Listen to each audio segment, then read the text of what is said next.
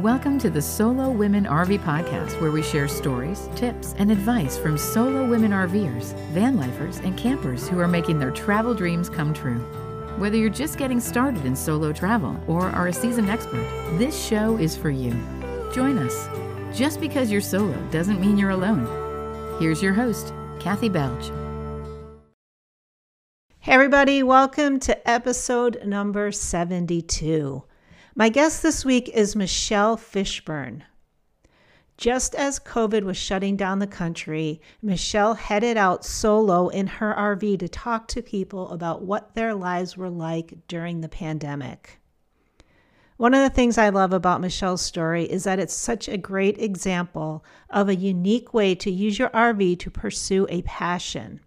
She traveled the country during a global pandemic to collect stories, and the end result is her book, who We Are Now Stories of What Americans Lost and Found During the COVID 19 Pandemic.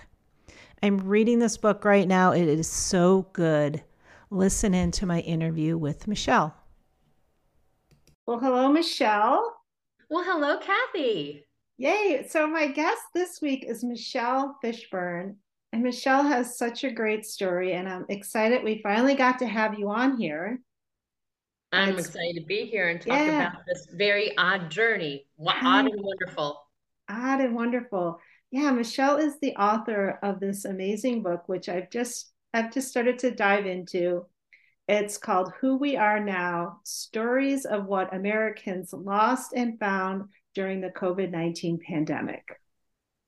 And um, there's so many things I love about this book, but the first part I love is that at the start of the pandemic, you decided to travel and collect stories from people in the midst of it while it was going on. And um, I think that's such a wonderful thing because we talked to you in, in your RV.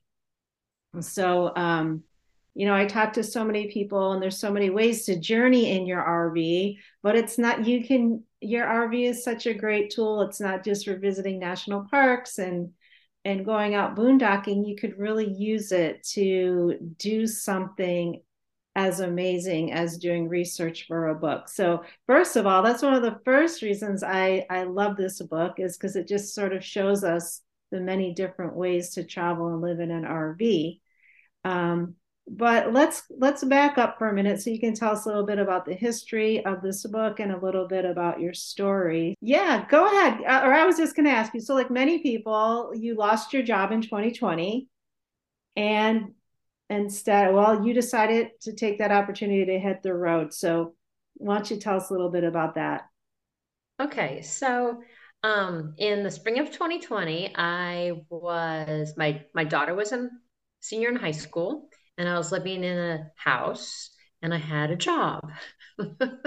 All the normal things for a 57 year old. And I was working for a national nonprofit doing national partnerships and events and PR. And then when COVID hit, we couldn't do the events I had planned on the Hill with the Senate and with the House of Representatives. And he couldn't go into, our, our founder couldn't go into a prison and do an event with John Legend, which was it was an inmates to entrepreneurs. It's about teaching people who have a criminal record how to start their own businesses because sometimes they can't get jobs because of their criminal records. If we're going to give them a true second chance, we have to give them a true second chance, right? So we it was about entrepreneurial education and this other event. So we had some really cool things lined up. And none of them could happen because of COVID. So I got laid off because no sense having a national events person if you can't have any national events. Yeah. And so I got laid off pretty early on. I thought, no problem, I'll just get another job. I've got a, a law degree from UVA. I was an international trade attorney for a decade before I had kids.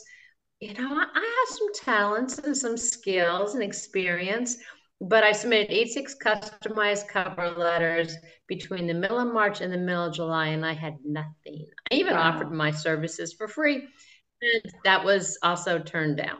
Nobody wanted me. And so, uh, what ended up happening was the lease on the post divorce house was up on July 31st, and my youngest was going off to college.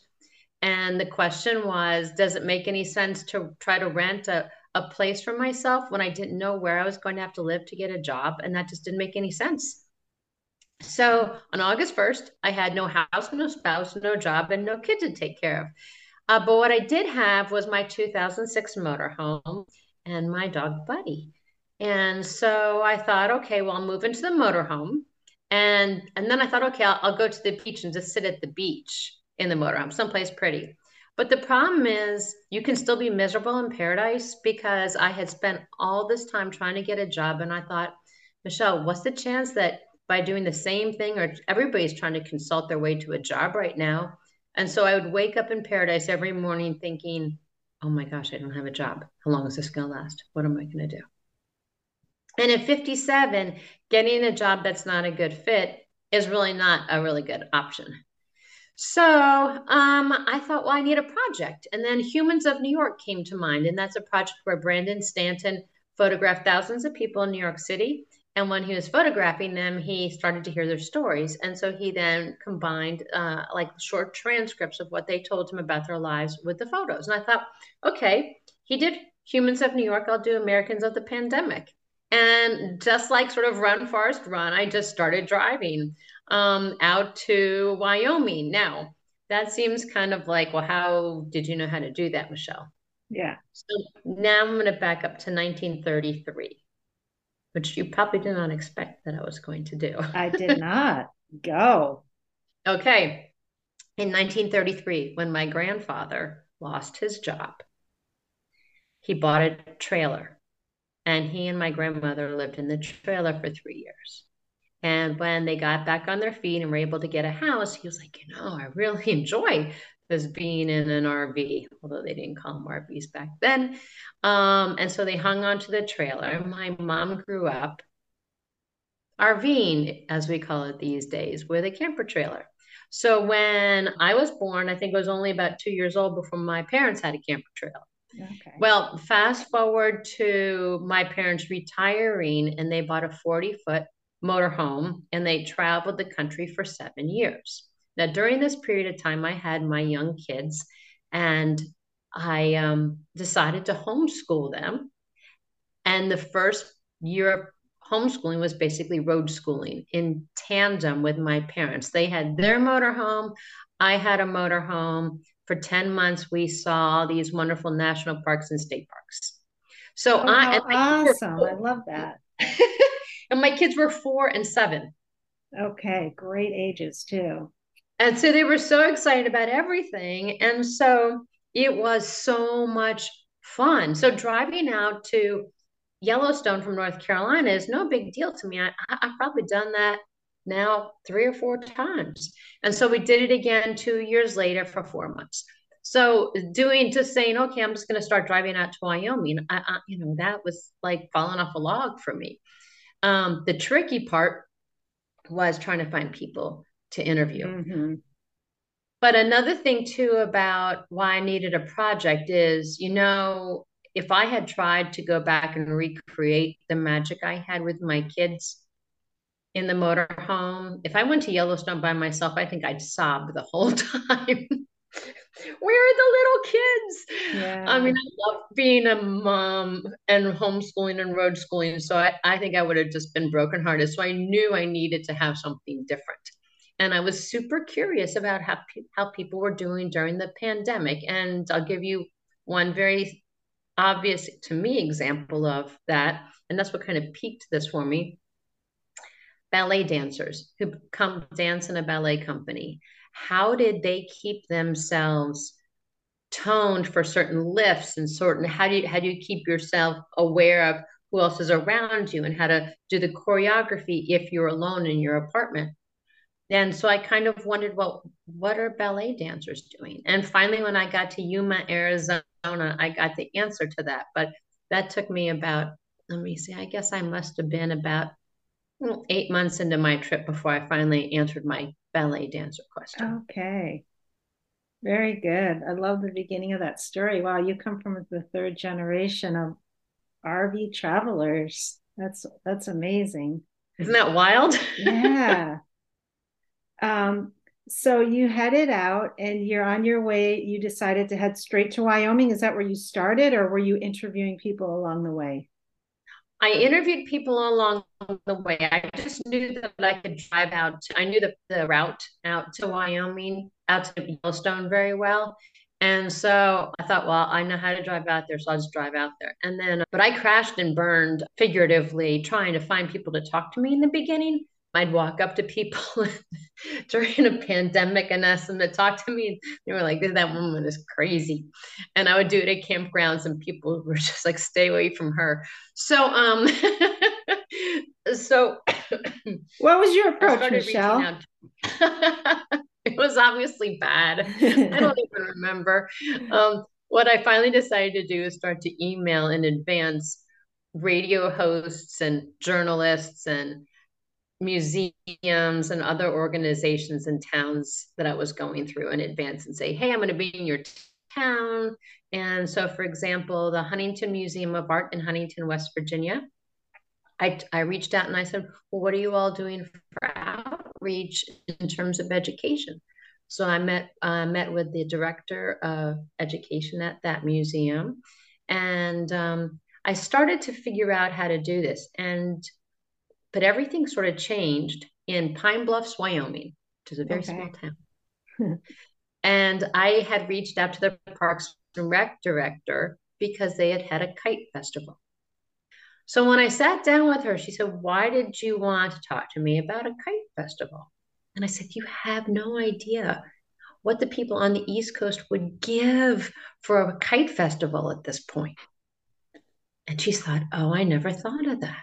So then she introduced me to a bunch of people in Pine Bluffs, Wyoming, including Carrie, who owns a stunt dog performing company that couldn't do their performances all over the world. And actually, they ended up on American Idol, but that's a whole nother story. Oh, and um, so, so what I learned is that go to a smaller town, find a connector, and that connector, while you're there, if they get excited about what you're doing, they will they will produce a whole bunch of people for you to talk to, and that's that's how the rest of the trip went, pretty much.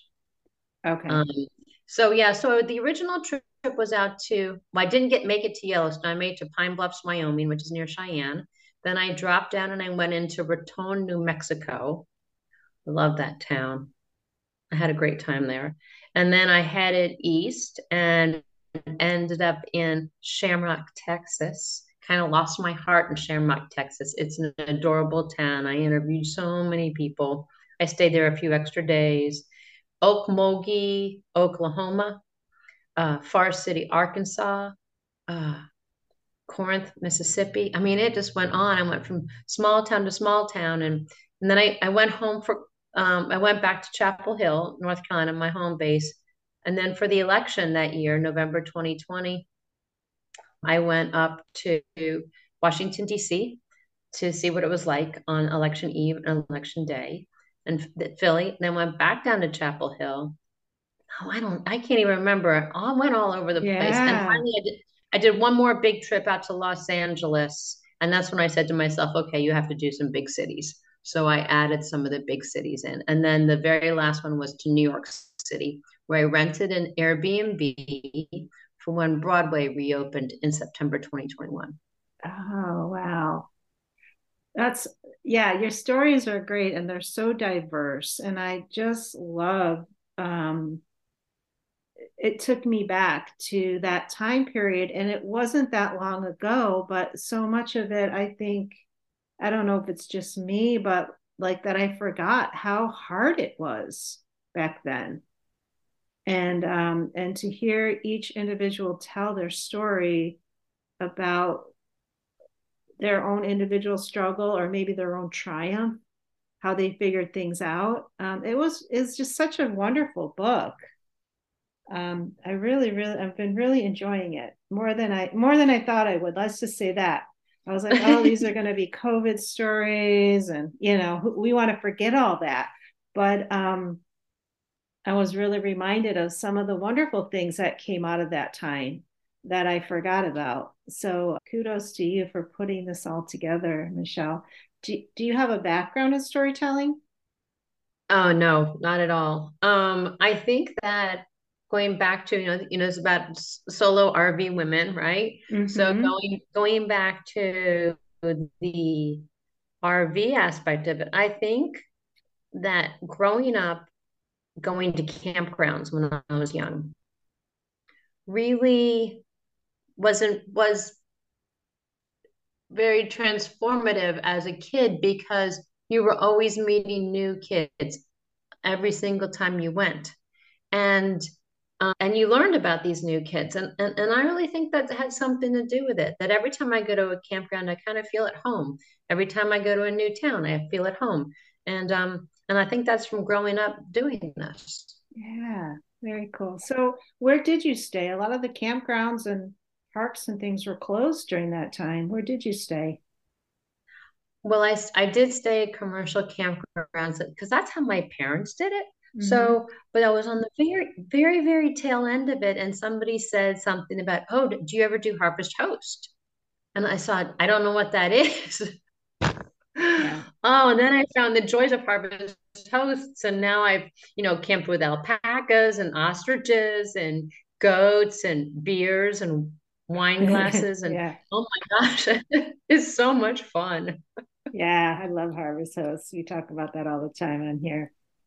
Um, so you started out in campgrounds. So the campgrounds were open. You didn't have issues when you were traveling.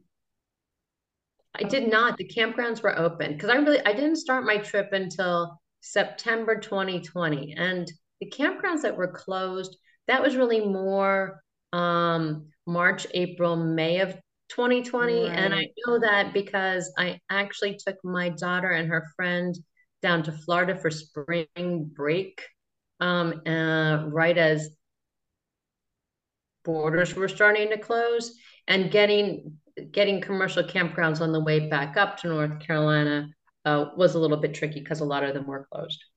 Okay, gotcha. Did you end up interviewing any RVers? I did. Well, I went to this one campground in Nebraska.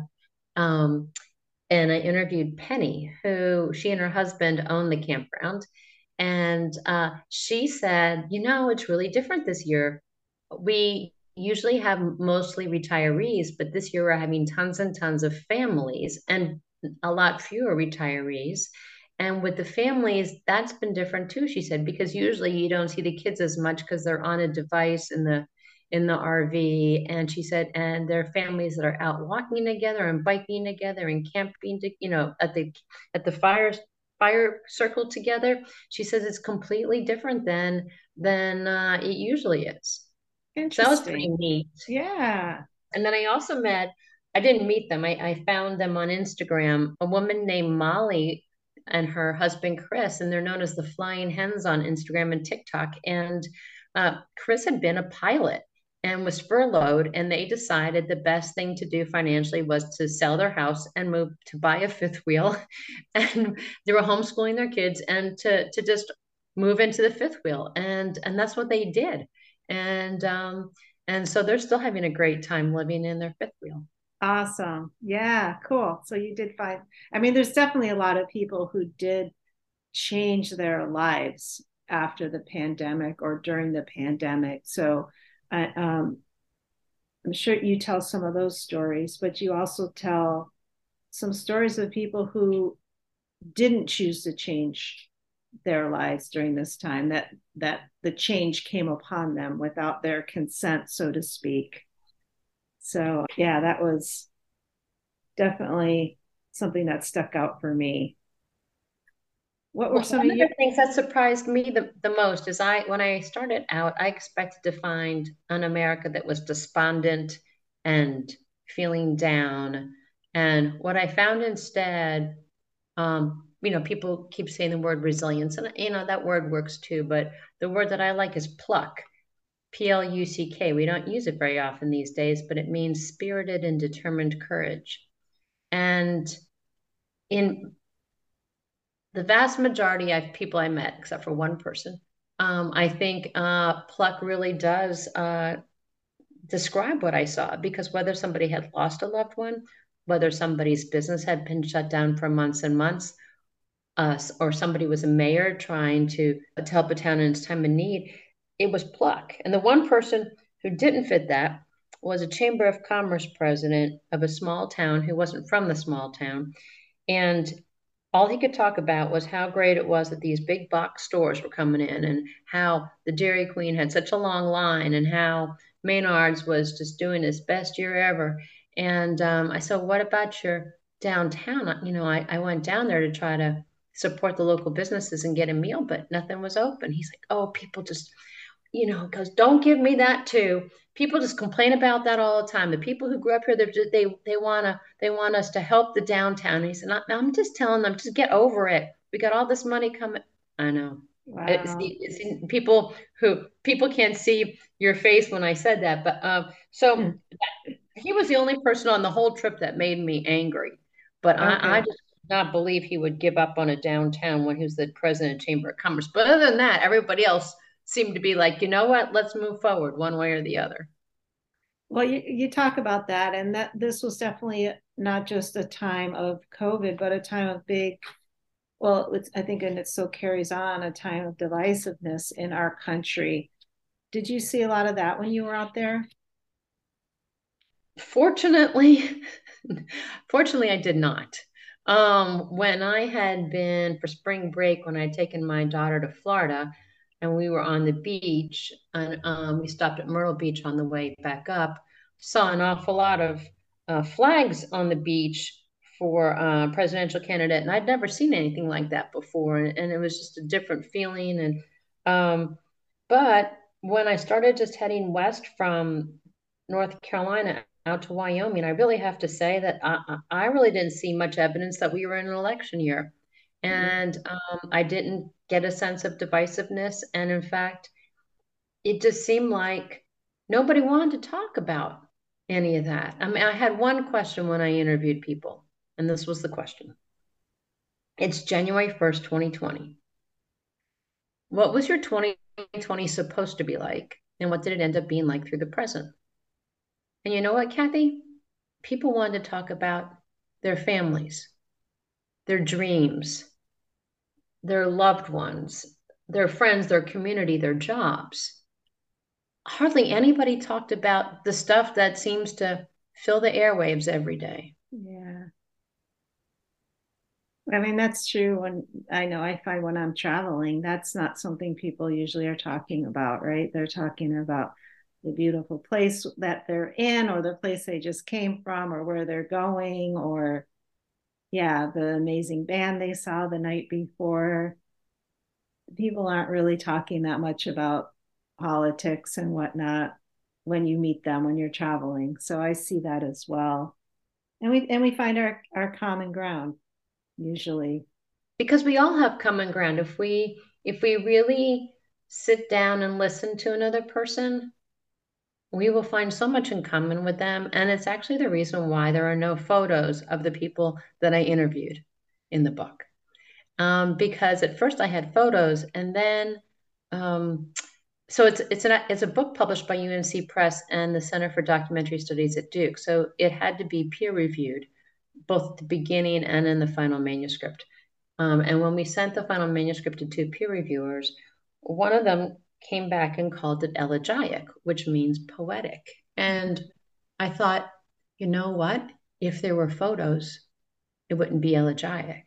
And then I realized that when we see a f- photo of another person and they're not right in front of us and we don't get a chance to really hear them and listen to them, we all have biases and um, pro or con and that we bring to it and i thought well if we just take the we don't have the photos in it then the people's words can resonate more with the reader that we people people will just focus on that other person's experience and what they learn from it and then we can each probably get something from every single story because i know i got something from I guess I've interviewed about 300 people. I got something from every single person.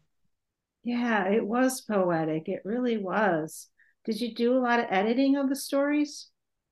Well, I was so when I interviewed people, I would there's a transcription app called Otter, O T T E R. And so I would show them that as they talked, it would record the audio and the words. and I would just put the phone down and they wouldn't even be thinking about the fact that they were being recorded because, you know, out of sight, out of mind. Mm-hmm. And at the end, I would then email myself the text transcript and I'd look at it and I'd figure out the sort of the arc for the story because some of the, the stories in the book are between 400 and 1200 words each.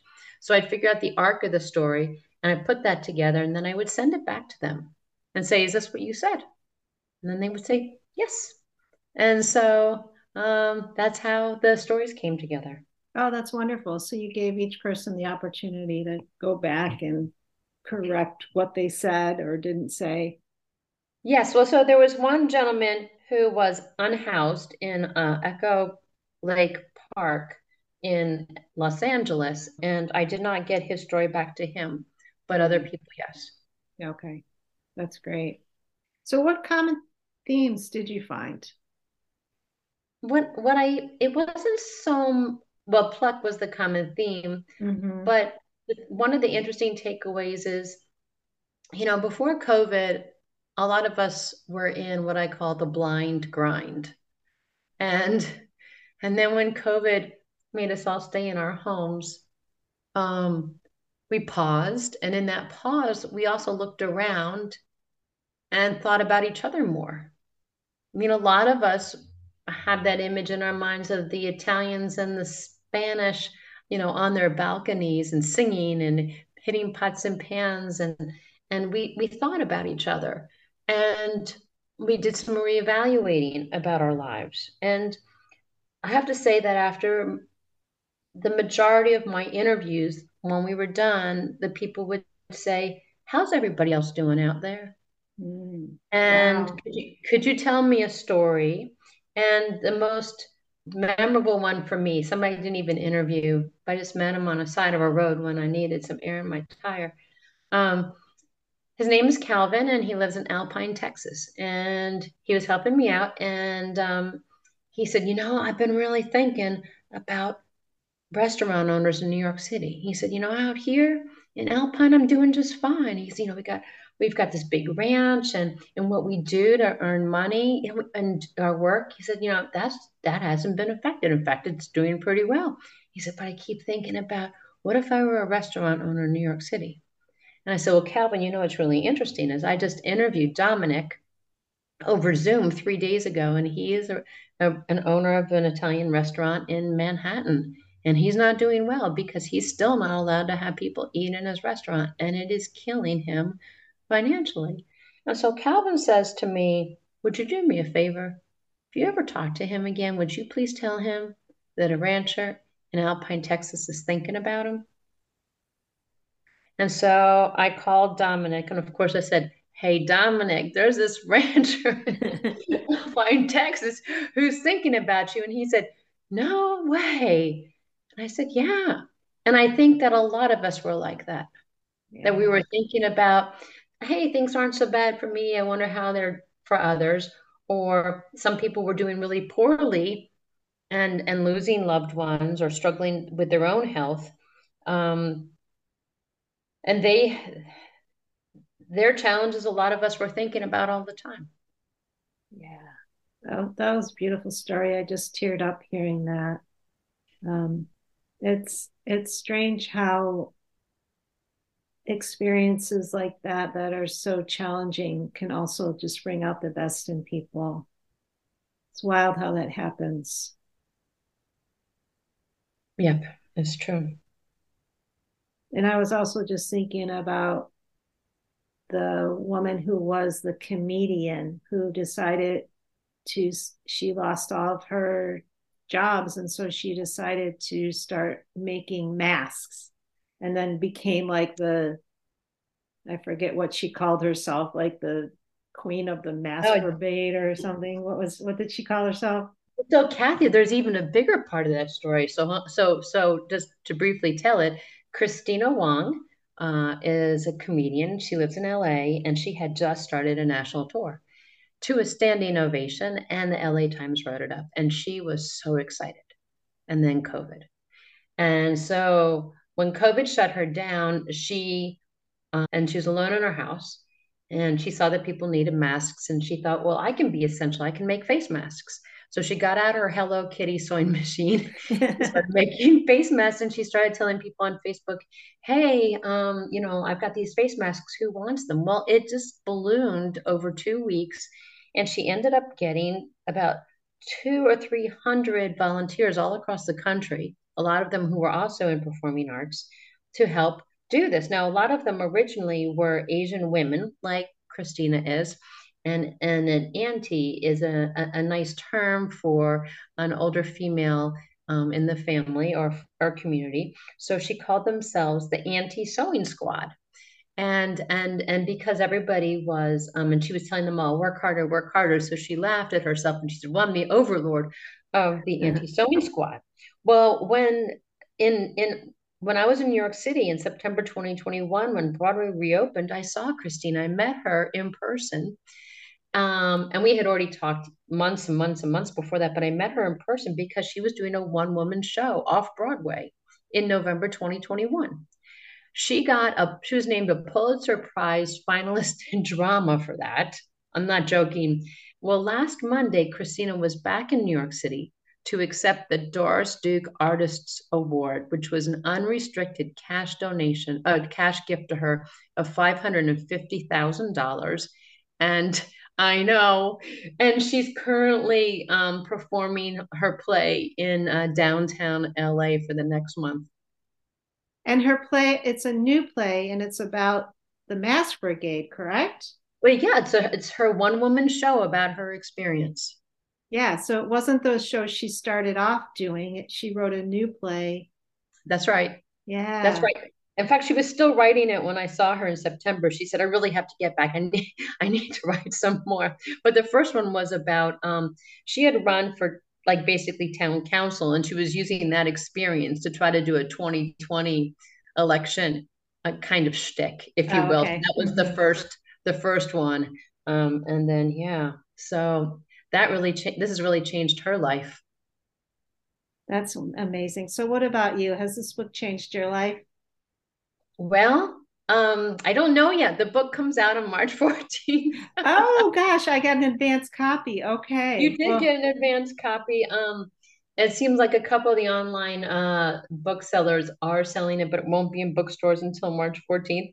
But so I don't know yet, Kathy. Um, uh, if it does well, and if people like this this format, I'll probably take off in the motorhome again. And I've got four storylines I'm working on. I can't decide what the next one will be about, but I hope for who we are now to be a series. Um, oh, okay. Maybe maybe who we are now, our different lives or something like that about people who are vanners and live in or schoolies and and lighthouses and tree houses, um, boats, or or maybe a uh, I have all sorts of ideas up my sleeve that I'm starting stories on. So something will come together. There'll be another who we are now. Yeah. Okay.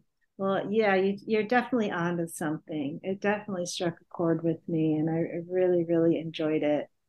So I appreciate your coming on and and telling and talking us a little bit about your experience. So where can where can we all find the book, and where can we find you?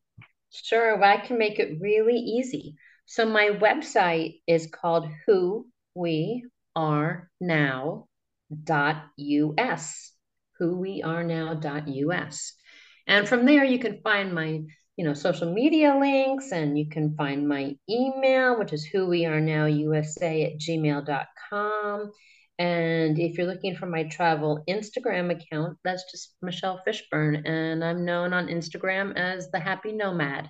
So michelle was there anything about this experience or um, anything that you wanted to talk about that i didn't ask you about um, I think that, you know, now that people are hearing that I'm a solo woman RVing full time, um, I get some a lot of the same questions, and I'm sure a lot of your guests have got these same questions. But the "Don't you get lonely?" question, um, and I think that one of the things that was really great about the Who We Are Now project is the whole point of it was to go out and be with other people. Yeah Well, I certainly, I certainly went through a lot of towns where the streets were all rolled up. I mean, I think about Shamrock, Texas, and you know, it really did feel like a ghost town, and it had some of the same facades and stuff. And so you're like, wow, there's nobody here. Um, and it really was hard to to meet people. But like I said, that's where the meeting a connector in a town really can change that whole thing.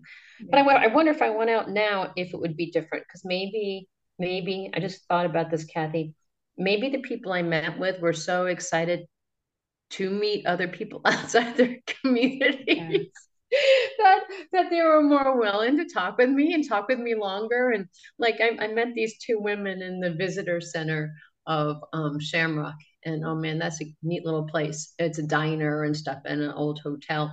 And we we we just talked for so long, and it's just it wasn't that there are not many people coming through at the time. So yeah, so we weren't interrupted we weren't rushed.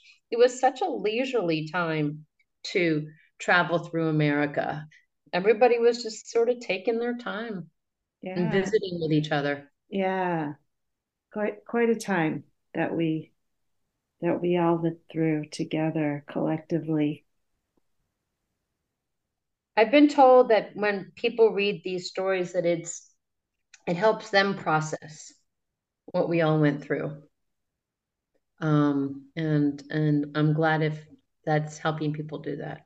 Yeah, I think uh, that I kind of resonated with that because, like I said, I think there was parts of it that I had forgotten about, you know, and then this is just kind of reminding me like what we all went through. Uh, you know, some of the really scary stuff and some of the really kind of cool stuff, the banging on the pots and pans every night with our neighbors, you know.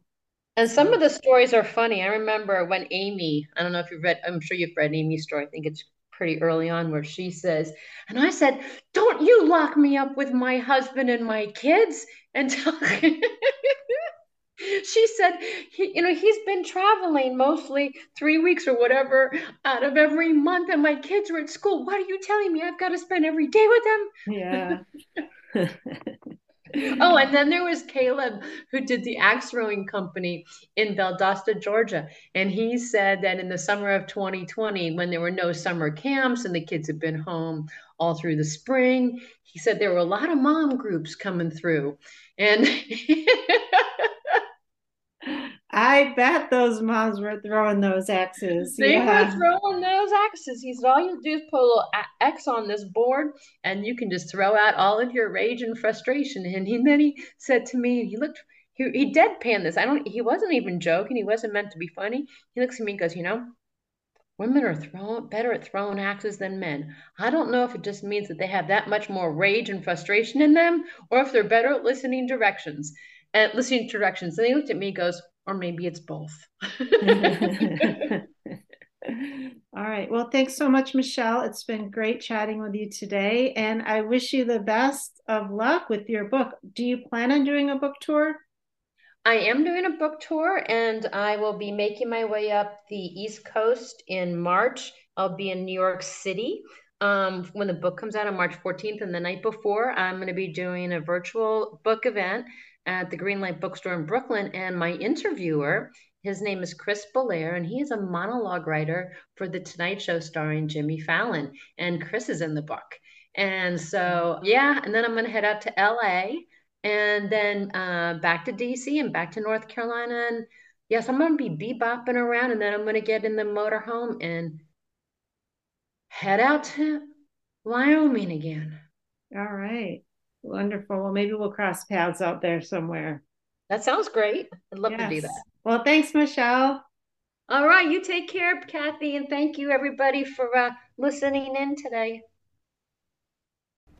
I'd really like to thank my guest, Michelle, again. Here are my key takeaways. Number one, Michelle comes from a long line of RV travelers, starting with her grandparents who traveled in a trailer back in 1933. Her parents RV'd when she was a kid, and she took her children on an RV trip and road schooled them when they were young. So, sharing RVing with our families can really change the trajectories of our lives and their lives. Number two, One of the things we learned during the 2020 pandemic was to go with the flow and how to pivot. These were really great lessons for the RV lifestyle. And Michelle is such a great example of this. When her 2020 didn't go as planned, she got a great new idea, hopped in her RV, and implemented it. Where can your RV take you? Number three, Michelle talked to people from all walks of life and she found some common ground with all of them. When you sit down and talk and really listen to someone, your differences become less important than your commonalities. Thanks for listening to the Solo Women RV podcast. Please join our email list over at solowomenrv.com to stay up to date on all things solo travel related. And if you like what you heard today, please consider becoming a podcast sponsor. Details can be found over at anchor.fm slash Kathy hyphen Belge. And if you know someone who would benefit from what we talked about today, please share this episode with them. Or leave us a review over on Apple or wherever you listen to your podcasts. It really helps and makes it easier for others to find us. The Solo Women RV podcast theme music is Field Station by Nicole Potolsky. And until next week, we'll see you out there on the road.